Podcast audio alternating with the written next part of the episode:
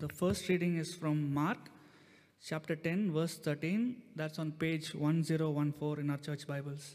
People were bringing little children to Jesus for him to place his hands on them, but the disciples rebuked them.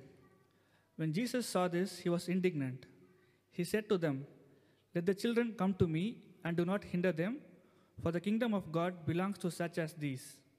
Truly I tell you, anyone who will not receive the kingdom of God like a little children, little child, will never enter it. And he took the children in his arms, placed his hands on them, and blessed them. This is the word of the Lord. Second reading is from Ephesians chapter 2, beginning at verse 1. The heading says, Made alive in Christ. As for you, you were dead in your transgressions and sins, in which you used to live, when you followed the ways of this world and of the ruler of the kingdom of the air, the Spirit who is now at work in those who are disobedient. All of us also lived among them at one time, gratifying the cravings of our flesh and following its desires and thoughts. Like the rest, we were by nature deserving of wrath, but because of his great love for us, God, who is rich in mercy, made us alive with Christ, even when we were dead in transgressions. It is by grace that you have been saved. And God raised us up with Christ and seated us with him in the heavenly realms in Christ Jesus, in order that in the coming ages he might show the incomparable riches of his grace, expressed in his kindness to us in Christ Jesus. For it is by grace you have been saved, through faith, and this is not from ourselves, it is a gift from God, not by works, so that no one can boast. For we are God's handiwork created in Christ Jesus to do good works, which God has prepared in advance for us to do. This is the word of the Lord. I was talking to somebody about their experience of church as a child, and they said that uh, they remember having to wear their Sunday best to go to church. And they remember having to sit silently in the pews, not really understanding what was going on. And they remember having to sit and stand at various times. And they said it really was an act of discipline more than an act of worship. Now, you might think this is a person who would be, well, uh, much older, but in fact, it was a young mum. And perhaps one of the reasons that she hasn't brought her own child to church is because of her own upbringing, this sense of church being a place of discipline and order. And so it's quite refreshing to hear this reading of Jesus who welcomes the children. And uh, potentially, um, Ali, as a kids minister, has, has had this as the, as the prime passage for why we might do kids ministry, that we would welcome children. But if we understand the cultural significance of this passage, that might help us understand more about the kingdom of God. This short passage sits in a longer discourse about what the kingdom of God is like. And if you want to know what the kingdom of God is like, you can read further into this uh, discourse in Mark's gospel. Jesus is talking about who is welcome in the kingdom of God. And the disciples uh, thinking that Jesus is this important person. Jesus is establishing this ministry. He's come to announce that the kingdom of God is at hand. He's, in a way, come to announce that he is the Messiah, or in, in, in the Greek, the Christ. He's come to announce this, and therefore, in some ways, the disciples, who, if we read the Gospels, constantly get slightly wrong in how they perceive Jesus, they think Jesus is too important to be wasting time with people who don't benefit his cause. They want people who are going to advance this cause of Jesus. And therefore, they're wanting more people to join Jesus' mission. They want more people to come and listen to Jesus. They want more people to come and hear his teaching. They want more people to believe that he is the promised Messiah. They also want Jesus to somehow connect with people who are of influence. They want Jesus to connect with people who might uh, have religious significance. And that's why sometimes we see that the Pharisees or the Sadducees, these religious leaders, uh, in John's Gospel, Nicodemus, a significant religious leader, connects with Jesus. And the disciples would have been pleased that Jesus is making these influential connections.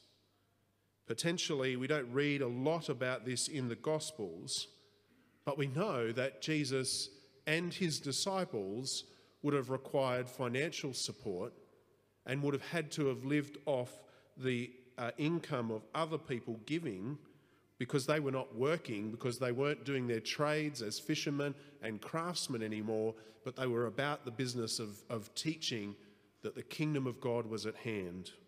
And so, in light of that, these children come along and want to meet Jesus. And the disciples stop the children from coming. Children in this time couldn't own their own faith. Part of the, the, the process of, of studying the law and the Torah and, and what we would probably know today as a bar mitzvah is the point at which someone would own their faith. And so, children before coming of age couldn't have joined Jesus in this mission of proclaiming him as Messiah because they weren't old enough to own their own faith. And those who've worked in kids' ministry know the seeds of faith in children, and yet sometimes it's us adults who are blinded to the seeds of faith in children. Perhaps sometimes we're like the disciples who see the important people of faith as being the adults who can make the testimony of faith and who have said the sinner's prayer and given their life to Jesus. Also, children had no influence in society. Children couldn't give testimony. Children couldn't be an eyewitness. We also know at times that women couldn't give eyewitness, and that's why there are so many accounts in the Gospels where it's children, it's the poor, it's the outcast, it's the women, it's the least expected that give testimony to who God is. And children here can't give testimony to who Jesus is, and therefore the disciples have no interest in the, the, disciple, uh, the children bothering Jesus. And clearly, also, uh, the children had no finance to give, and therefore they weren't very useful in supporting this travelling group of people. So Jesus welcomes this, these children to show an important part, an important aspect to the kingdom of God that he's come to announce. And the first one is that everybody is welcome in the kingdom of God irrespective of social status, class, gender, or profession. Everybody is welcome in the kingdom of God. Jesus tells these parables, which perhaps if we've grown up in church and we teach kids ministry, the parables are such great things to teach kids because they've got practical examples. And potentially we've grown up thinking they're so normal.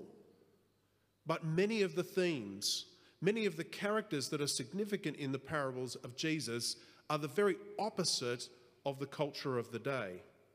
And Jesus teaches these parables to show the people we think aren't welcome in the kingdom of God are the very important people in the kingdom of God. And Jesus says that the lowly, the outcast, the people of least significance, particularly in this case children, are welcomed in the kingdom of God. I don't know about you, whether you've been uh, glued to your television set and seeing the, the constant footage about Queen Elizabeth II. But there is story after story on the TV at the moment about people who you think wouldn't be worthy of meeting the Queen, and the Queen took the time to meet them. We potentially all have seen an image of the Queen welcoming a little child carrying a bouquet of flowers. And whilst there was security around and potentially the adults were stopped from uh, pestering the Queen, She always had time for a child to come forward and present a bouquet. And there was a lovely image I saw last night on the, the television of uh, the Queen insisting on her tour of Australia when, when the advisors were saying there was nothing significant to meet in the Northern Territory, that she insisted on going there to meet the Aboriginal people at the heart of our nation. And it was such a testimony how the Queen thought there wasn't anybody not worth meeting. And we can see in this story of Jesus today that he is somebody who thought there was that everybody was significant in the kingdom of God. And the second point that we can see from this is that a place in the kingdom of God is not earned. We have this wonderful uh, reading from Ephesians 2, which mentions twice that we are saved by grace, not by works. We haven't done anything to earn our place in the kingdom of God. And God doesn't love us because of our social status. God doesn't love us because we've done a theology degree. God doesn't love us because we've said the sinner's prayer or, or, or we can list all the 39 articles of the Anglican Church of Australia. No, God loves us because He created us. God welcomes us into the kingdom not because of what we've earned, but because of His grace through Jesus Christ. And so Jesus knows that these children have nothing to offer His new movement except their unwavering love of Him as their Messiah. They're not influential, they can't leave their parents and follow him, but he loves them all the same. In many ways, it's a wonderful testimony for us today to have Ali and Alastair bring Emily forward for baptism. In many ways, we can see that Emily hasn't earned her baptism, can't we? She hasn't been able to say the sinner's prayer. She hasn't been able to give a theological statement of her acknowledgement of her faith. But when we read Ephesians, knowing that we're saved by grace, not by works, it's a wonderful reason for us to acknowledge Emily's baptism here today. The ministry of Jesus reminds us that we are loved because God created us. There's nothing that we can do that would make God love us more. And the good news is also that there's nothing that we could do that could make God love us any less when Jesus had taught everything to his disciples and his mission was done, and he was ready to hand it over to them under the power of the Holy Spirit to build the church, he commissioned them to go to all the nations, teaching everything that he had taught them and baptizing them in the name of the Father and of the Son and of the Holy Spirit.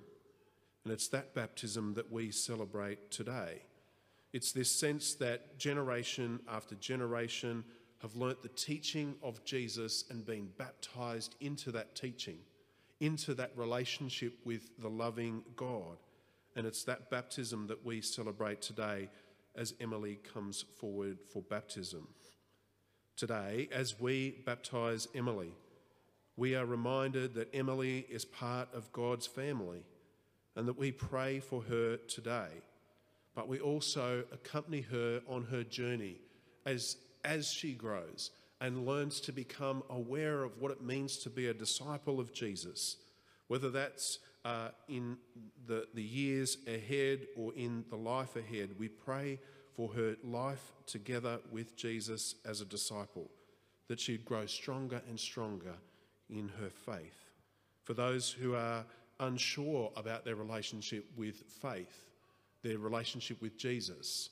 And perhaps you've just come along here to support Ali and Alastair today.